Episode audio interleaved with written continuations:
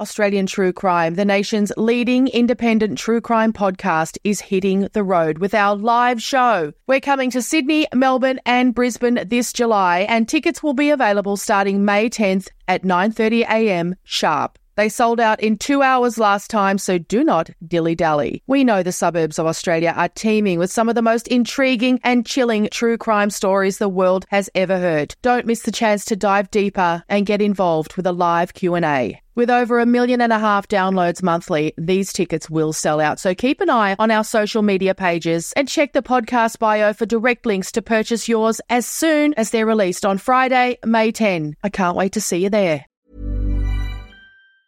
Hi, I'm Daniel, founder of Pretty Litter. Did you know cats tend to hide symptoms of sickness and pain? I learned this the hard way after losing my cat, Gingy. So I created Pretty Litter, a health monitoring litter that helps detect early signs of illness by changing colors, saving you money and potentially your cat's life. Pretty Litter is veterinarian developed, and it's the easiest way to keep tabs on your fur baby's health right at home. Go to prettylitter.com and use code ACAST for 20% off your first order and a free cat toy. Terms and conditions apply. See site for details. Hey, it's Ryan Reynolds, and I'm here with Keith, co star of my upcoming film, If, only in theaters, May 17th. Do you want to tell people the big news?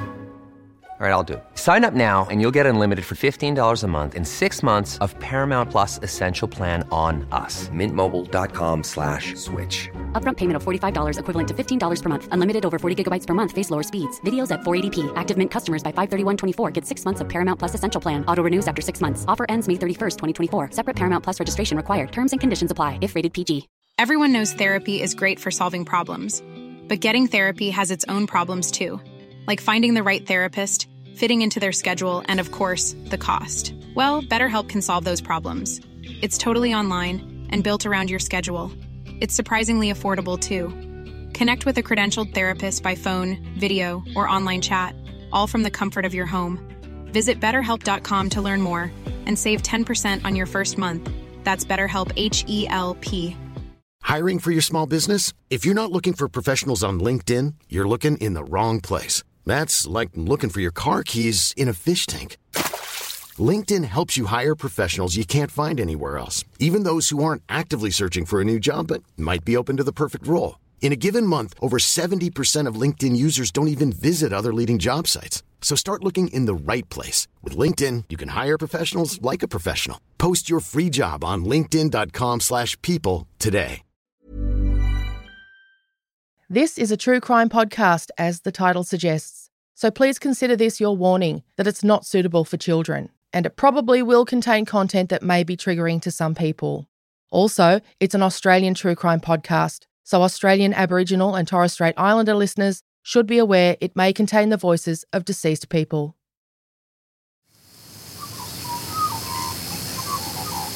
The producers of this podcast recognise the traditional owners of the land on which it's recorded. They pay respect to the Aboriginal elders past, present, and those emerging.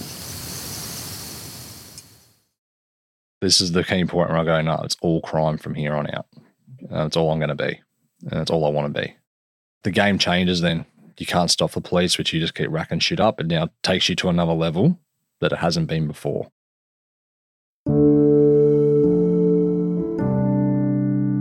Our guest today is Nathan. He's the owner and director of a successful gym called Peak Shape.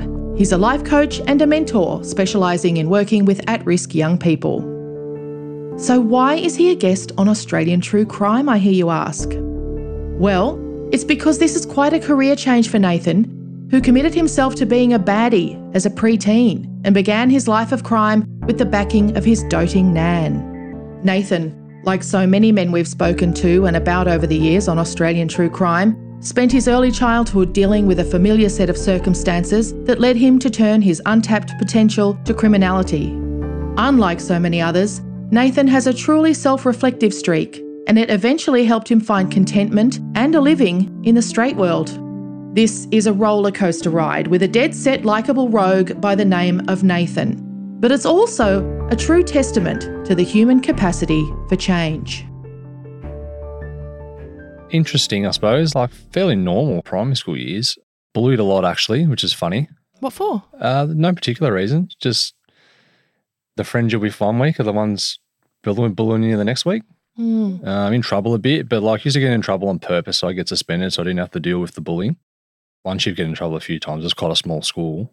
That's usually pointed at you whether you're guilty until proven innocent. So once you get that narrative in your head, you're naughty. Well, you just go on with it, right? Because it gives you status. So if you you were trying to get suspended, not go to school, what were you doing at, with that time? Uh, well, if I was suspended, mum was at work and dad drove trucks. He was never home. So I used to, and my nan's house uh, was directly across the road from the school. I'm in year seven, and uh, my first foray into entrepreneurship was selling cigarettes. And Nan was a smoker, so she, behind Mum's back, she used to go and buy me the packets so that I could go and sell them for a dollar each at school. Did you get busted? No, I never even got caught. we were pretty, we were pretty swifty with it. My mate that I did it with, his older brothers in year nine, and I had a couple of year nines that were, I don't know, standover, I suppose you'd call it.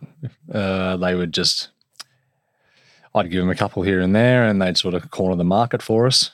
So you were paying older kids to, as muscle. Yeah, a little bit. Yeah. So what was the next move after after the smokes? Uh, well, I didn't stay at school very long. Year seven, eight, just couldn't behave. I was just a dead set class clown. Wouldn't do any of my homework. It's really disruptive, and they actually done the best thing they ever could have done for me. They, my home room coordinator said, "Look, mate, it's just not happening. Right? No matter what we do." Dragged me into the careers office. They had, and they there was a classified ad for a diesel mechanic job, and they said, "We think you should go for this." And anyway, Dad knew that bloke who'd done the interview, so I instantly got the job. I'd only just turned fifteen, so they put me through TAFE. They did all that. I, I kind of remember being pretty turbulent, like the whole home situation, and because by this stage, Dad had realized, must have realized it was done with him and Mum. So if he he probably needed to get one of us on side, uh, and that was me. Dad's side hustle was ripping shit off the back of trucks, the trucks he was driving. That was how he supplemented supplemented income. But back then, truck drivers were paid shit. Mm-hmm. Interstate truck drivers, uh, they worked way more hours than it happens now, Yep. and uh, they had drug habits. Was he taking stimulants to to drive Yeah, long shifts? Yeah, yeah, yeah, to stay awake and do what he did. It started out with small things. And by the time I was brought in, in and I said a hand, because by this stage he's taken full pallets off. He's taken full pallets of patio heaters off on the front lawn at night time. He'd wake me up at two o'clock in the morning on his way through them and rip, pull it all back. We'd rip it off, unload all the boxes, put all the empty boxes back on, Jeez. fuck with the invoices. He was strategic about it. I'll give you that much. I learned craft from him. The craft. Yeah, Wow. uh, he didn't like do it. He did it properly, and we'd spend hours in there doing it. And that was like my apprenticeship to Yeah. being naughty, I suppose. Time I'm f- 15 and a bit when I first get this job. I'm probably about 16 when I fully fuck off from home. Because the bloke that done the job interview and they took me under, under his wing at work, I was living on his lounge room floor by about 16 because they're about 30 at this stage Yeah. and they're getting on it every weekend. Getting on the gear. Yeah, on Eckies, on speed. Right. Um, and just, they're just party animals. I'm probably introduced to drugs at about 15 and a half for a friend. That's the first night I got on the speed. And there was no going back from there. Just partying every weekend. So by 15 and a half, 16, I'm in town every weekend partying. So I'm staying at this bloke's house. and I'm going home during the week, just fucking cooked. Pretty much falling asleep under the under trucks on a creeper. Like I'm just a useless drug addict by the time I'm 15 in- at work. You're getting it from your dad's contacts. Well, I did start getting it through dad. So I'm getting it for a third of the price and just giving it amongst my mates and getting on it for nothing. And that goes on for a little while. Um, so, and then dad, in that period, dad's taught me how to like, how to cut it, right? Because he's decided he's going to start selling to his mates too, right? So he teach me how to, how to crush it, how to, how to cut it. So then I've turned that into a little side hustle. So you and your dad become dealers, um, like speed dealers by the time you're in your late teens. Yeah. Yep. Yep. By the time I'm 16, I'm full blown getting on the drugs every weekend. Everything we get our hands on bongs, eckies, speed, everything. We're just devouring it. A couple of the boys are moving stuff, but it's just to friends. It's not in huge amounts to, you know, as to what it got to later. But it's mostly about partying. So I've, I've kept my apprenticeship this whole time. Yeah. I started to do okay at it Yeah. and moved up through the ranks. By the time I'm 19, I'm foreman and I've developed a, a diagnostic skill set, um, which is like very valuable in the dealership. But that group of friends that I had then from sort of my age 16 to about 19 or 20, they've left to go overseas. When I step back, that's probably like a clear point of like, because I chose to not go on the first overseas trip with them because I wanted to stay. I was starting to get some success in my mechanic job and I wanted to stay and work on that career. Hmm. That was a strategic choice I made. But what it did do is left me with an near group of friends. So I've met a bunch of people that I still know now. They're they've had an even probably worse childhood than I have. So they're into shit that I haven't got my hands onto yet. All around Albury, we're still in. Yeah, all around Albury. Yeah. Yep. Okay. That's when selling drugs becomes more of a, a profitable business. Like it's not just about getting on it's actually about making money because you're judged how good you are off whether you make a profit off this stuff or not. And it's a small enough town where you become pretty well known if, if that's your go. If you if you're Yeah. really shifting drugs professionally. Yeah, you're known, you're very well known pretty quickly. Yep. I think by age 20, a huge bunch of disruption happens in the dealership. Managers get sacked, the, the, the knife goes through the place. And I'm foreman, and somehow I'm promoted to workshop manager at about 20 or something. But I've taken the piss by this stage because I'm starting to sell drugs by this stage. And this is around the time that ICE is in, and I can literally do no wrong in this place. I can walk around doing whatever the hell I want. I've got a company car, I've got a phone. I can piss off with no no one asking where I am for hours on end. And some of that time I'm just either out dropping drugs off, maybe having a press of the pokies, just going to get on it. Then I come back to work. So I don't know. I've got no insight into how fucked up that is, mm. but I'm taking the absolute piss. And I just started smoking ice when I was 21. Whole bunch of new friends. All my other friends that I was friends with around that 16 year, they're still over in Europe working on a, you know, having a working holiday. I'm completely changed by this stage. I've watched too much Underbelly by this stage, and Yep. yeah, and now we're edgy. yeah, yeah, Yep. yeah, and then you know you're starting to think you can do whatever the fuck you want. Rules don't apply to you, and that's about the time I meet Bo's mum. Mhm. And by this stage, I've still got the work phone. I'm still supposed to be at work. But I'm not rocking up.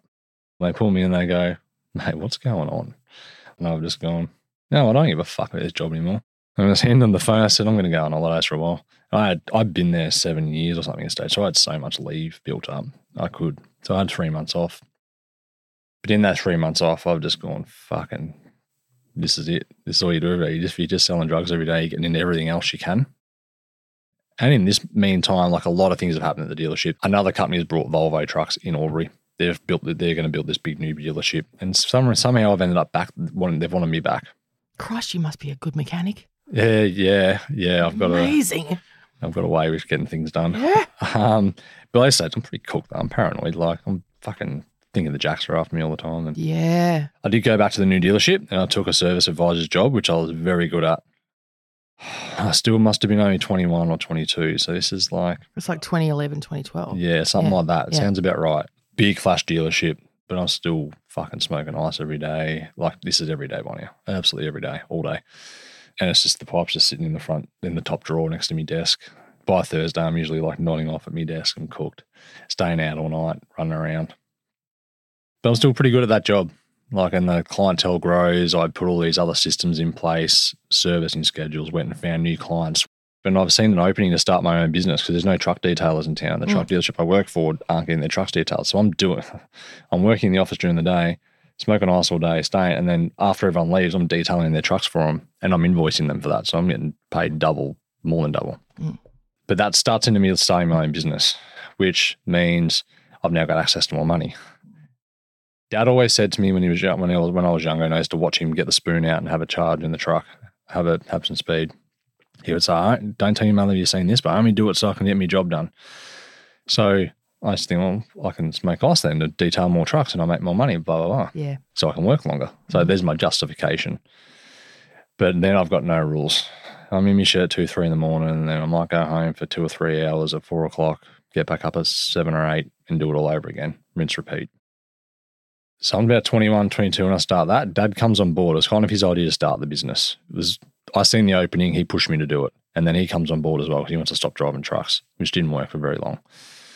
I'm in too deep too quick and I'm seeing money I've never seen before coming in. I've got no skills whatsoever on how to run a business. Didn't understand how it worked. I took the $11,000 payout I got from my old job, which was long service and all my annual leave, and I dumped that into starting the business. Had no idea about cash flow, cash management. So that probably lasted about 12 months and um, I had to shut it. I went driving trucks. Um, I'm with Bo's mum well and truly at this stage. We're young, not Bo's not an idea or even conceived yet. Somehow I've paid back most of the debt. I've me, I've kept the shed I had for the detailing business, but I've we've now like between me and Sarah, we've flipped that into having thirty grand in savings. Oh wow. I'm all right, let's buy a house. Almost about to settle down and be normal, and then even thought about getting married.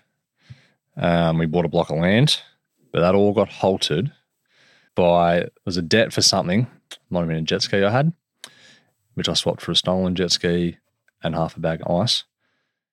So I had the stolen one, had no key with it though, and it was too hard to get the thing programmed anymore. They clamped down on all that stuff, so it was just sitting there. So like, not only could I not sell the jet ski to recoup the debt that I, the loan that I got to get the first one, the legit, legitimate one, so the bank comes looking for me for the money, and I'm so deep in debt with the business trying to manage all that that I've just let it go, and then I get a court judgment, which is like the worst kind of debt you can get because they start garnishing your wages without telling you.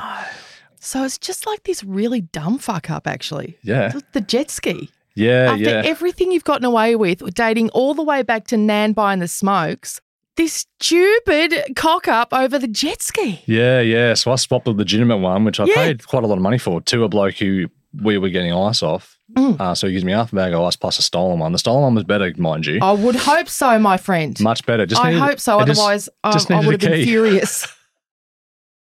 The worst part is I had we had the 30 grand for the block of land. It was this beautiful block of land, and we're gonna put this beautiful house on it. Because the process became so hard, it was like, ah, fuck this. Fuck them. I'm gonna keep the 30, 30 grand. yeah, because you had the shits. And I think I even said to Sarah, I said, if we don't get this loan, I'm going to blow, blow the whole lot on drugs. And this would have been about 2015, October or something. I'm still driving trucks. And what happened is we go on a holiday and I've decided to change truck driving jobs to where dad was working for this new flash truck. And where it really went fucked up, I got caught coming out of Sydney. They, they pulled me over and drug tested me uh, at Goulburn. Then what happens when you get drug tested? You get arrested, taken back to the police station, and um, you lose your license on the spot in that state. So now you got to sit here, mate. Can't go anywhere. 24 hours. Yeah, sure. Waited till it was dark. Sit in your truck. Yeah, smoked what was left of the ice. Yeah, he's just what? He's said that to you and then driven away. Yeah, and they don't drop you back to the truck either. They take you back into the Goulburn police station. Right. They, they charge you Yeah. and bail you. Um, So, and then you walk out the front door of the police station. yeah, so I'm like, well, you're going to drive him back to the truck on the freeway? Nah.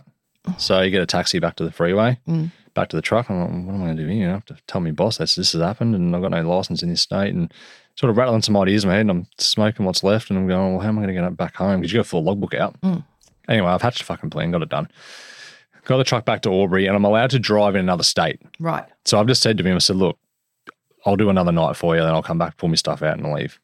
So he's let me go to Melbourne that night. He didn't want to know nothing about it. He's No. just like flipped out. So I've driven down to Melbourne that night. I didn't make it. I rolled the truck. So it's come off the side of the road into towards a bunch of trees. It's gone into the grass off the side of the road, back up on both lanes and landed on its side. So obviously, that goes without saying, could have killed someone. Yeah, Could have I killed, yourself and could have killed God knows how many other people. Yeah, not a scratch on me. Standing on the passenger windscreen, Wow. um, just looking for the pipe in my logbook, the things I need to hide. I'd brought a I brought a thousand eckies in the time this had happened too, and they're in the they're in the locker box inside the truck. So I better climb up inside the truck and get them out. You are everyone's worst fear on the highway. Yeah, absolutely. Yep. On this night. Not and- now, but on this night, yes. And everyone's thinking I don't give a fuck, but I will give you more my deeper understanding of this later. Because that's like four hundred thousand dollars of equipment you've just thrown away. Your job's gone, and that didn't even occur to me till like a few hours later. I'm like, oh, fuck, I'm a job. And this age, I'm about to lose my license just through incurring too many points. Things have started to really go off to go off the hill. And I get a mate to come pick me up from the truck accident. And uh, that little micro sleep I had when I crashed, that's the only sleep I had for the next four or five days then. And I just went full tilt. Didn't, didn't didn't even go straight home. Went back to my mate's house. Didn't tell Sarah. I Didn't tell Dad. No one. I said to Sarah, "This is like this is the key point where I go. No, it's all crime from here on out. Uh, that's all I'm going to be. And that's all I want to be. And like it's a clear sit down and sit her down moment. I'm like, well, this is what I'm doing. I'm going to go back to selling ice, and I don't give a fuck what I've got to do to to fucking be good at it. Make it as big a best a business I can. So that's 2016 ish. Mhm. So I've got no license for this stage. So there's no more stopping for the police. When you get pulled over, you just got to keep going because you've got no license. And I didn't get a license back until three years ago. The game changes then. You can't stop the police, which you just keep racking shit up. It now takes you to another level that it hasn't been before. Mm. It escalates. And once you start running from the police, no, normal society laws don't apply to you anymore. You, you assume. You decide that you can do what you like. Sarah sticks around. Fuck knows why. But I did start the detailing business again. I know you can't just rely on drug money because it's not consistent all the time.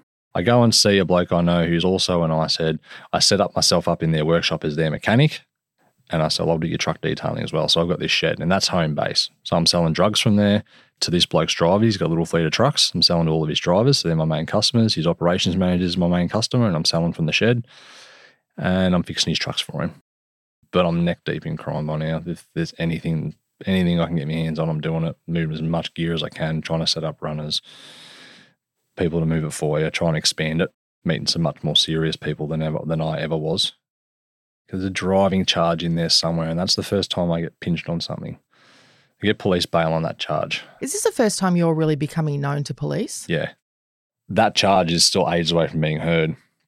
In the meantime, I'm trying to solicit a car deal from a bloke I'm selling ice to to one of my mates. So I'm the middleman in that. And in the process of that car being driven around to get done in a road where it gets into a very serious police chase, I'm not driving it, but I'm the one who gets it reported. The person who owned the car dobbed me in. Um, and I get brought in for that over questioning. So now I've now come on their radar for something serious. But a whole bunch of serious events happen, lots of police chases and ridiculous ones, dangerous ones, you know, driving around with wheels flat on cars at like doing 150 kilometers an hour, you know, cars with no brakes in them. Wow. Just reckless stuff. Like I've got no regard for my own life at this point. Bo is conceived around 2016 ish. Baby Bo. Um, this is where I decided to leave Sarah anyway. Did ya? Yeah. When she was still pregnant. Yeah. Mm. Yeah. Top bloke. I decide for Sarah without really just having a giving a choice that you're not cut out for the life I'm building. All right. Because mm. this life that I'm building, because I'm about to move to Melbourne now, I'm shifting my detailing business to Melbourne to detail trucks and sell drugs down there. Because I'm getting, I'm driving down two days a week to get drugs and bring back to Wodonga. So this seems pointless. I might as well base myself down there.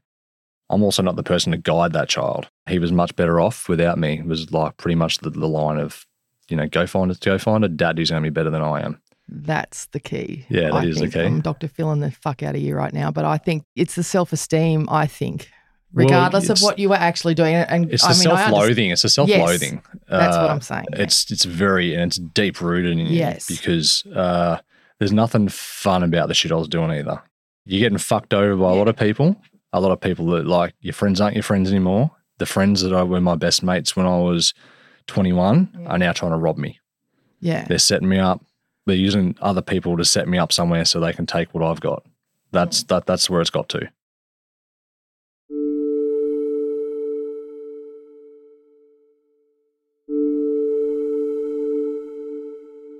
We're not quite ready for the road to redemption yet, listeners. After the break, our guest Nathan steps up his life of crime and finds a new passion. Even on a budget, quality is non-negotiable. That's why Quince is the place to score high-end essentials at 50 to 80% less than similar brands. Get your hands on buttery soft cashmere sweaters from just 60 bucks, Italian leather jackets, and so much more. And the best part about Quince, they exclusively partner with factories committed to safe, ethical, and responsible manufacturing. Elevate your style without the elevated price tag with Quince. Go to quince.com slash upgrade for free shipping and 365-day returns. Everyone knows therapy is great for solving problems, but getting therapy has its own problems too, like finding the right therapist, fitting into their schedule, and of course, the cost. Well, BetterHelp can solve those problems. It's totally online and built around your schedule. It's surprisingly affordable too. Connect with a credentialed therapist by phone, video, or online chat, all from the comfort of your home. Visit betterhelp.com to learn more and save 10% on your first month. That's BetterHelp, H E L P. Hey, it's Ryan Reynolds, and I'm here with Keith, co star of my upcoming film, If, only in theaters, May 17th. Do you want to tell people the big news?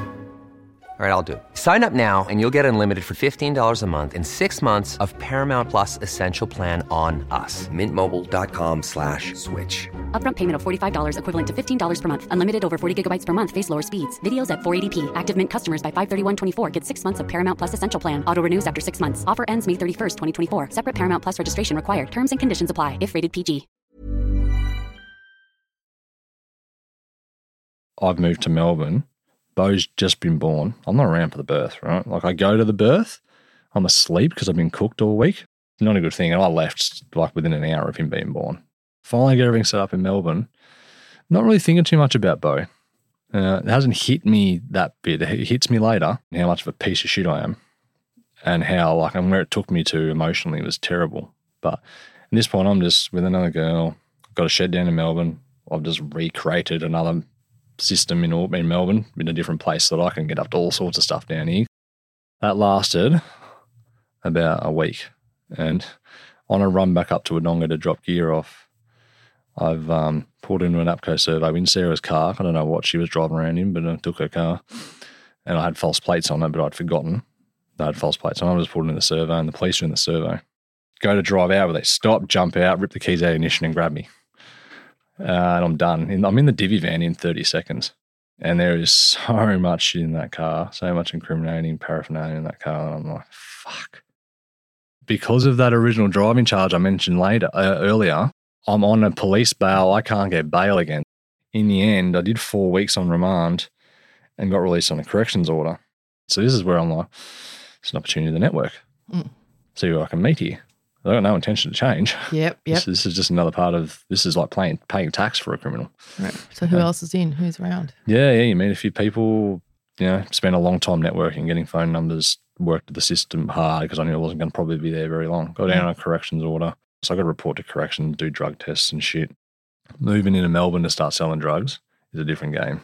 Yeah, yeah, yeah, yeah. You're, you're a very small fish down here. Yeah, yeah, big pond, and, And- and lots of blokes who are very seriously set up here. Yeah, yeah, and one and some that are way craftier than the blokes I'm dealing with in Wodonga. So I get done a couple of times, you know, get fucking shafted. Mm.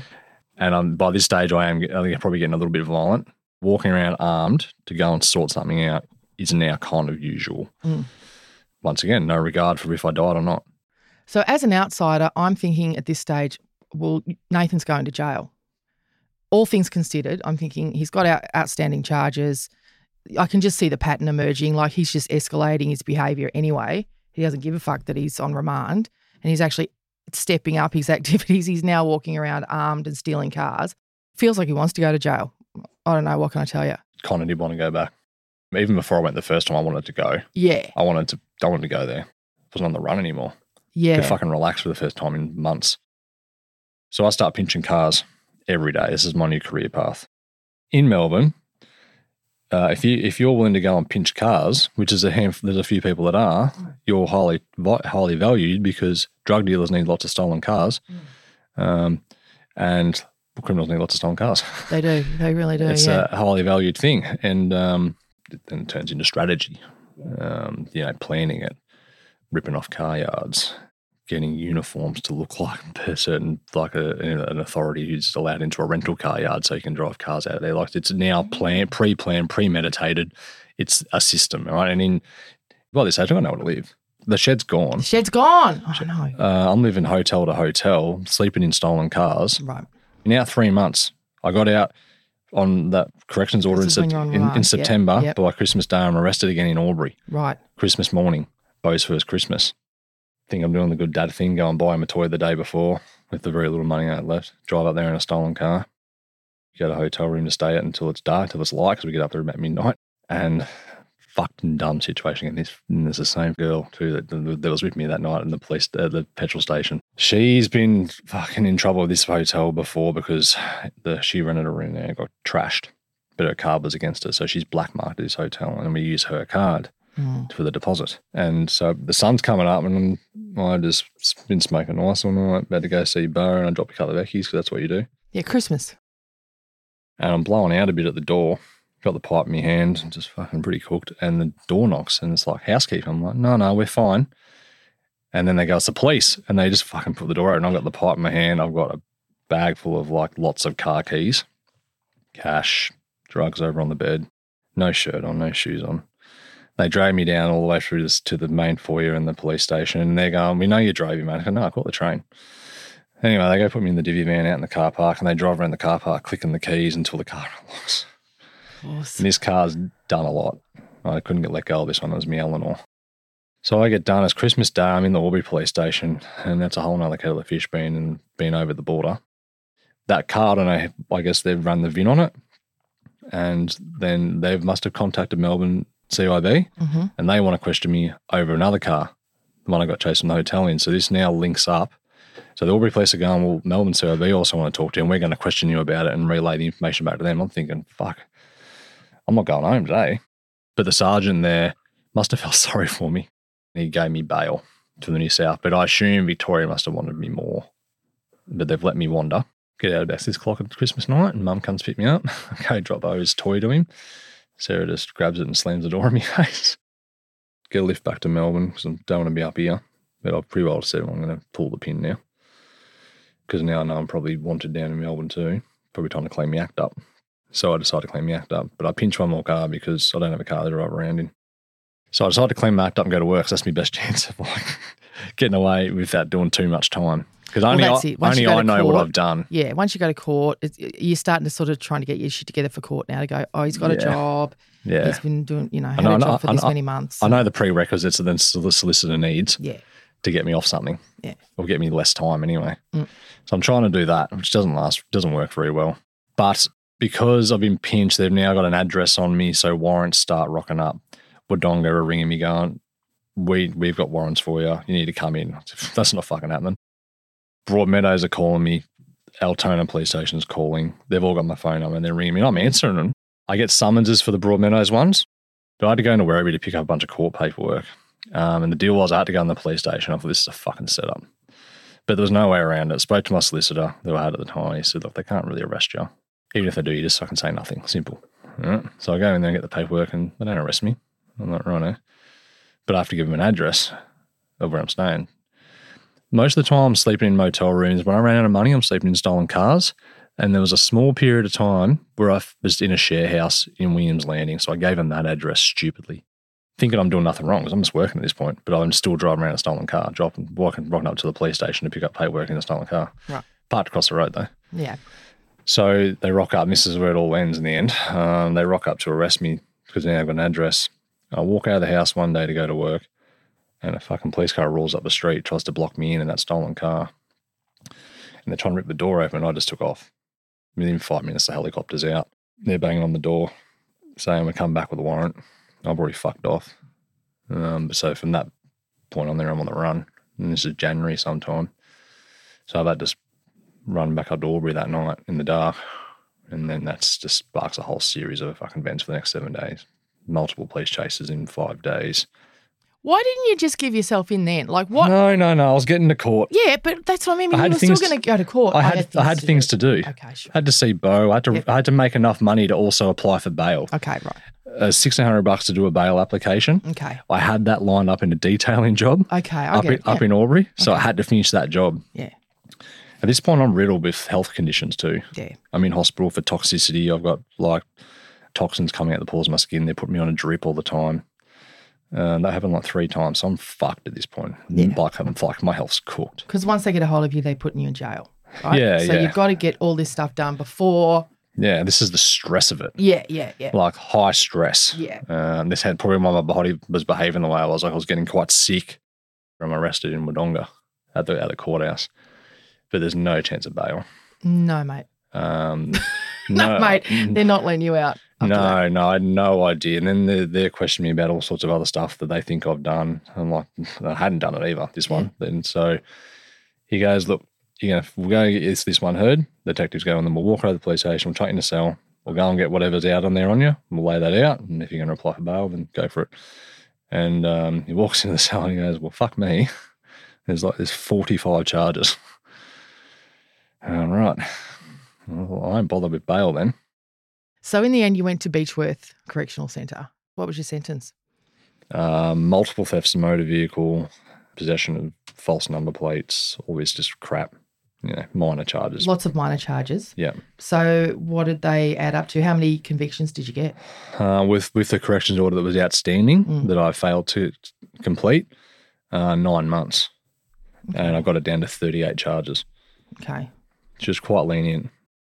I was very apprehensive of going to Beechworth, and I was, I was even more apprehensive once apprehensive once I got there because it was not for me. Too many fucking rules. I- I'm conditioned to the two times I've been, like the one time before that and the two or three months remand prior to going to Beechworth. I'm behind the wall, so I'm conditioned to how that works. Mhm. and it's quite comfortable. Mhm. You got your mates there, you see every day. Beechworth, I know no one. Mhm. You got to learn all this new shit. You got to go to work.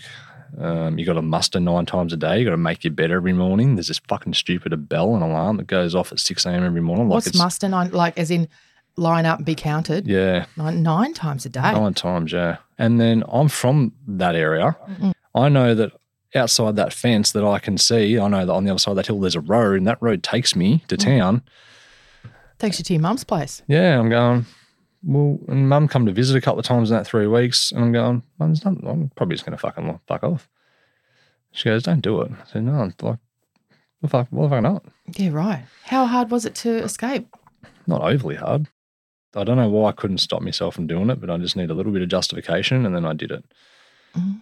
Yeah, I started reading star signs in the paper by this stage, Yeah. and I was reading mine most days. And I went to the library the day I was planning, thinking of doing it, and at the bottom of it, it said "run free." Bullshit. no shit. I tore it out, kept it. Leo, just run free, man. Yeah, uh, it was along those lines. Mm, I went, well, All right. fucking do it. And then this, like that sealed it. And how'd you do it? Over the wall, under the wall? Oh, there's no wall. There's just fences there. Is it? Oh, is it a prison farm or something? Yeah, prison farm. Yeah. Okay. So I waited till after the like. There's a ride on dark muster, Yeah. but you're allowed out for a bit still while it's dark before they lock you in. So I go and get a bag full of stuff I've packed.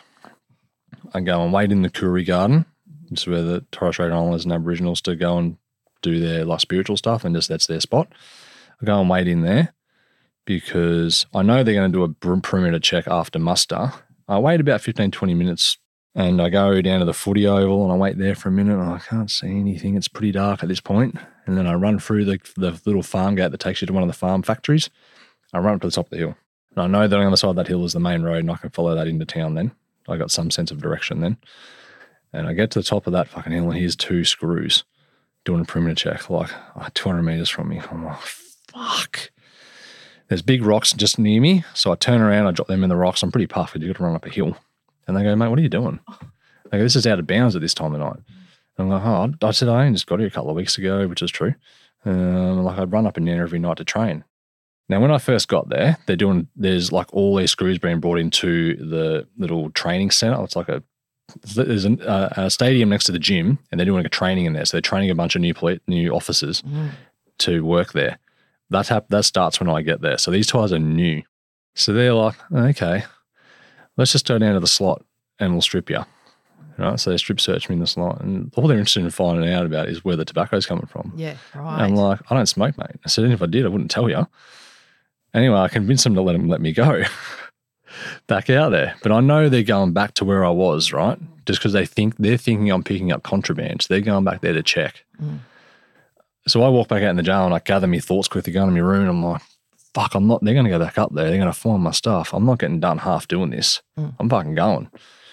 So I go back to the Koori Garden, grabbed the stuff because it's so quiet out there. I can hear them talking on the radio and they've called me to movement control, which is the main reception where you report to. They've then called an emergency muster Ah. because I don't report. You, you've got three op- on- whether you it doesn't matter what you've done. You could be at work training. If you hear your name over the speaker, you've got three opportunities before. If they don't say if they say it more than three times, you don't report to moving control. You're done. That's a strike. Yeah.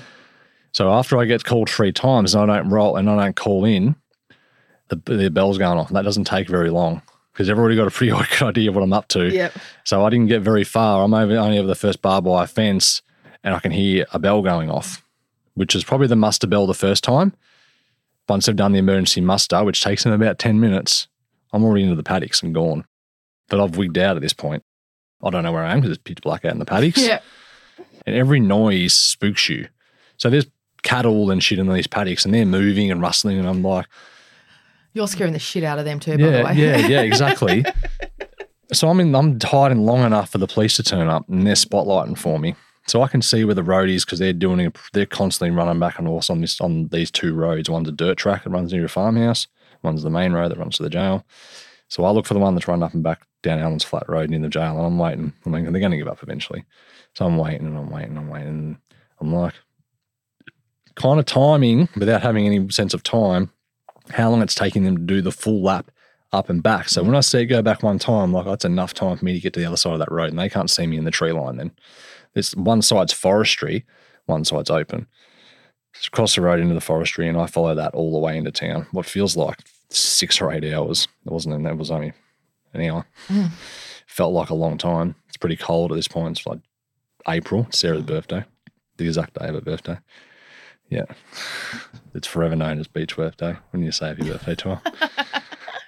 I know a friend whose dad lives in Beechworth, so I'm trying to get to that house, to his house. So I find my way to that house um, in my prison greens. Knock Oh, on his Dickie would love that. knock on his back Dickie doors. would have been thrilled to bits to see you there in your prison greens. Yeah, yeah. He's, He opens the door and goes, oh, "What are you fucking done, mate? Sit down, sit down. It's cold." oh, Gives me forty bucks. bless him. Lets me use his phone. Oh, Um, I ring mum from my phone because I can still remember her number. Because you got to type it in on the jail phone every day.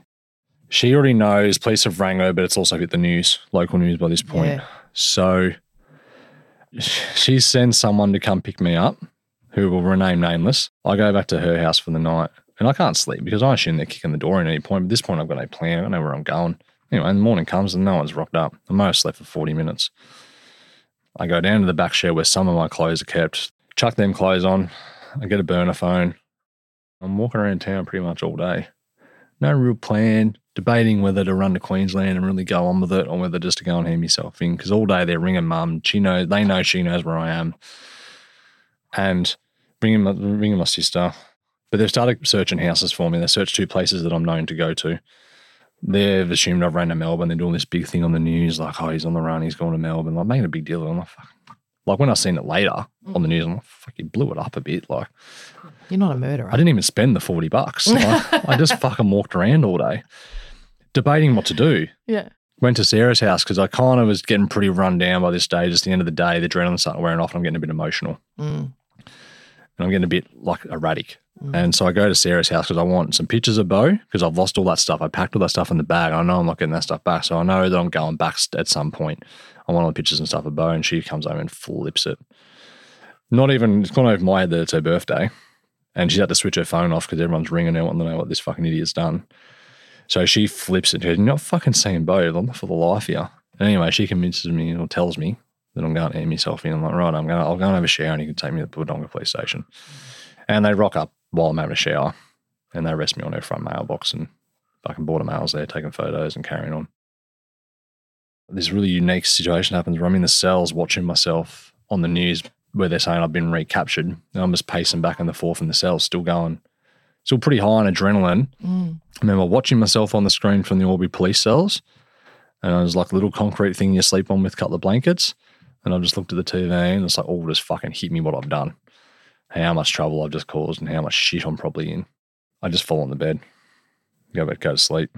Next day is like an extra extradition hearing, get extradited to Wodonga because I had time still owing there, so that's priority. And did the futility of the entire exercise of the escape dawn on you at any time during that? Well, I uh, something really like I just went somewhere else after that. Didn't speak for like two weeks. There's two sides of the cells in Wodonga when I finally got back over there. Hmm. There's this young bloke in one side, and they're going, "Oh, someone you know's in there." Like, Who the fuck's that? And they go, "So so and so's your name." I don't fucking know him. I said, "No, I don't want to be with anyone." So put me in the fucking other side. It's where the female cells are, but there's never any females in there really. Hmm. So I said, "I want that side on my own." And I just paced the cells for like five days doing fucking push-ups. Hmm. Didn't speak. They come to the door, and I wouldn't fucking speak to them. What was going on? Probably the first time I'd realised consequence. Hmm. Jail wasn't a consequence before that. Even the months, the two or three, the three months I think I was in before the escape were no consequence. There's a little bit of this creeping in in Beechworth, but probably only because I had no mates around. Hmm. I didn't know anybody. I just felt a bit isolated. And the fact that it caused so much trauma for my family and Sarah, like so much grief. Hmm.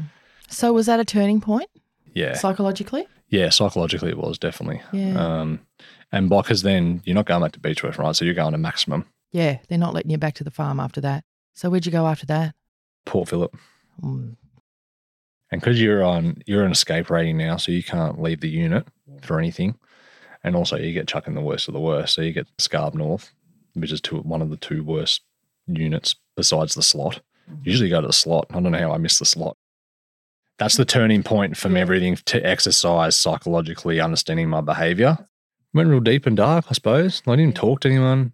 I met a bloke who was like an elite athlete, so he knew everything about exercise, and he taught me so much about exercise. But it dawned on me. He taught me like we were doing stretching and yoga in there, Hmm. and I'm starting to get the kick from lifting weights. And he's taught me correct technique and tempo and all these things that I teach now. He's taught me all this stuff in jail. So that really like, because I'm doing this twice a day, because I'm really inside my own head at this point. A lot of time to yourself. Yeah. Now that I'm a bit older, maintain testosterone is an issue because I've depleted it over the years, but that started at about 21 or probably younger, probably even younger. Like the whole time taking drugs, I'm just depleting myself of dopamine. Now my dopamine sensitivity is so fucking high. I've got to do extreme. I've got to, it takes me a lot to get stimulated. hmm Which means that depression is a really big risk, right? Yeah, yeah, and and it, and it, leak, it leaks in. That's just the, that's the cost I've paid. I'm like how I live now. I read a book, I drink tea, Mhm. I meditate. Yeah, right. Pretty much doing that in jail, ap- apart from the meditation. Thinking about what I'm going to do when I get out. Mm. Got about another six or so months to go. So this is the turning point. Um, it happens very quickly. Like this is just me who I am. Like I go from one extreme to another very, very quickly. Because once I decide I'm doing something, that's it. It's happening. By this stage, I've decided I'm not going back to jail. I'm done enough. During that time, Port Phillip, pretty early into that little, like when I get to Port Phillip. But I've got another six months to go, so you've got to get through that. So I find things to keep me occupied. Courses, uh, as many as I can do because I can't work. I'm allowed to work in there. And I do a behavioural change course because I know I've got outstanding charges that are kind of serious in New South Wales. I'm probably getting extra extradited. I'm not going straight home. I'm probably getting picked up by the police from Port Phillip to go straight to New South Wales cells. So I'm doing, I'm thinking, how many things can I do that are going to present well to go to court? Because I don't have any time to buy when I get released here to buy up goodwill. So I need to build goodwill in here. So I find this behavioural change course, which you've got to apply to do, run by the church. Seven week course. I think you go once a week from memory. And it is the most moving experience you'll ever do. Really? Yeah, it's a very. you've got to fill out two pages of essay to get in there. You've got to explain why you want to get there. And at this point, I'm I've taken to writing letters, not giving them anyone. I'm just writing emotions out. So like journaling, and there's all this emotion and shit pouring out. I'm writing it. Um, so I use that to fill the form out. and I get accepted, and um, do the seven weeks. You learn things like values, what they actually are, how they interpret your behavior, traits, all these kind of things. And that probably is the dawning point where it all dawns on me what my job is as a parent, like how much that actually means to me. Um, I still talk to that lady now, Di, who ran that. Still have her phone number, have her on socials. We chat every now and again. Most beautiful lady. Like pretty much all the boys in that course are all crying by the end of it. Mm. I got released, got home that afternoon, slept at mum's, went and handed myself in the next day, faced court. Just through pure luck or the universe, they rebailed me. Um, so that bought me four months of time. I kept adjourning and adjourning and adjourning to buy myself some goodwill. Mm. Took boat parenting classes, Oh. was working on weekends, getting like paying for my own drug tests every week to prove I was clean because the drugs were going to be an issue. Like because there's so much drug crime in the New South Wales charges. Most of that was a possession charge plus a high speed chase. Mm. Um, so clearly you don't drive. Mm. so no driving. Working on the weekends, like started my detailing business up again, but just on weekends. Just did bow. Um, So you didn't go again. So so no more time. no, So now all matters are got got a suspended sentence, fifteen months on that charge in New South Wales. Got given no reporting conditions by the time I got to court. It was very close, like it was pretty close to, to going again. I assumed I was going. Mm. Kind of wanted to go a Mm-hmm. little bit. I hadn't done time in New South Wales yet, and I kind of wanted to see what it was like. if I'm being honest, sure. um, just finished the jail career off because I had nothing. Like I didn't really like being out. Like everything I knew was gone. It wasn't like I loved being out. Yeah. everything I knew, everything that made me feel good, even though those are things of substance, uh, things with, with material and shit, like shit people, drugs, all these things that made me feel good, they're gone. Yeah, I mean My status, it's gone. living a different kind of life is a big ask, isn't it? Like you'd lived a certain kind of life your entire life. So if you've made a decision, I'm not going to do that anymore. Good decision, great. It's it's like deciding anything. It's like deciding, okay, I'm going to eat healthy from now on, starting tomorrow. Yes, And then you wake up tomorrow and you go, fuck. Yeah. Ah, actually doing it is so is daunting. It's like New- how I, New things you got to learn. You got to learn. Yes. How to, if it's we talk like you got to learn how to cook, that's right. learn how to shop. Yeah, You got to learn how to function differently again. yeah. That on alone is it's daunting. You had to learn a whole new way to live. Yeah. The the thing it does to your self esteem when you've got to ride a bike everywhere Wow, is fucking terrible. that's amazing. Because you could just pinch any car you wanted to. So that must have been hard to fight. Yeah, because I had an I, uh, so I got to spend two and a half years riding a bike around in the dead of winter. I got a little bit of community service as part of the suspended sentence, doing that in the freezing cold. I used to ride my bike across town and go wash trucks all day to make a little bit of money, ride home. It's hard work doing what you've committed yourself to do. Um, no social contact with anybody, just because didn't have any network or friends left. Took a while for anyone to really want to reach out, and by then I'm like so socially anxious that I didn't want to be around people anyway. I see Bo once a week, build that up slowly until I'm ready to take on more. Do you feel like you've crossed a threshold where you're confident that you're doing it? You've crossed the threshold where you've scared you might relapse? Oh, ages ago. Yeah, yeah, yeah, yeah. Uh, yeah, a long time ago. Like I've started my detailing business and sold it since then. Yeah, wow. Yeah, bought half of the gym with my best mate Reese, and we're building that business. And yeah, I've got plans to start another one. Great. What's come out of all this, yeah, and all the learning in the last five years, the the emotional, the spiritual journey, all those things have all now lined up to where I can mentor and use that to help people.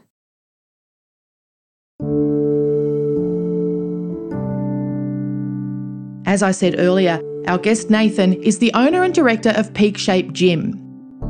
He also does mentoring and youth group work, and you can find his contact details in the show notes to this episode. If you need support after listening to this podcast, you can call Lifeline on 13 11 14 or contact 1 800 RESPECT on 1 800 737 732 or 1800respect.org.au. Indigenous Australians can contact 13 Yarn on 13 92 76 or 13yarn.org.au. Thank you for downloading this episode of Australian True Crime. We'll be back next week.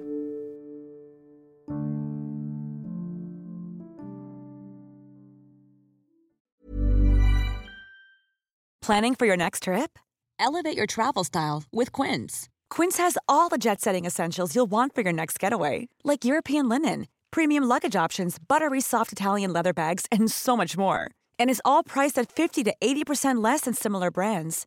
Plus, Quince only works with factories that use safe and ethical manufacturing practices. Pack your bags with high-quality essentials you'll be wearing for vacations to come with Quince. Go to quince.com slash pack for free shipping and 365-day returns.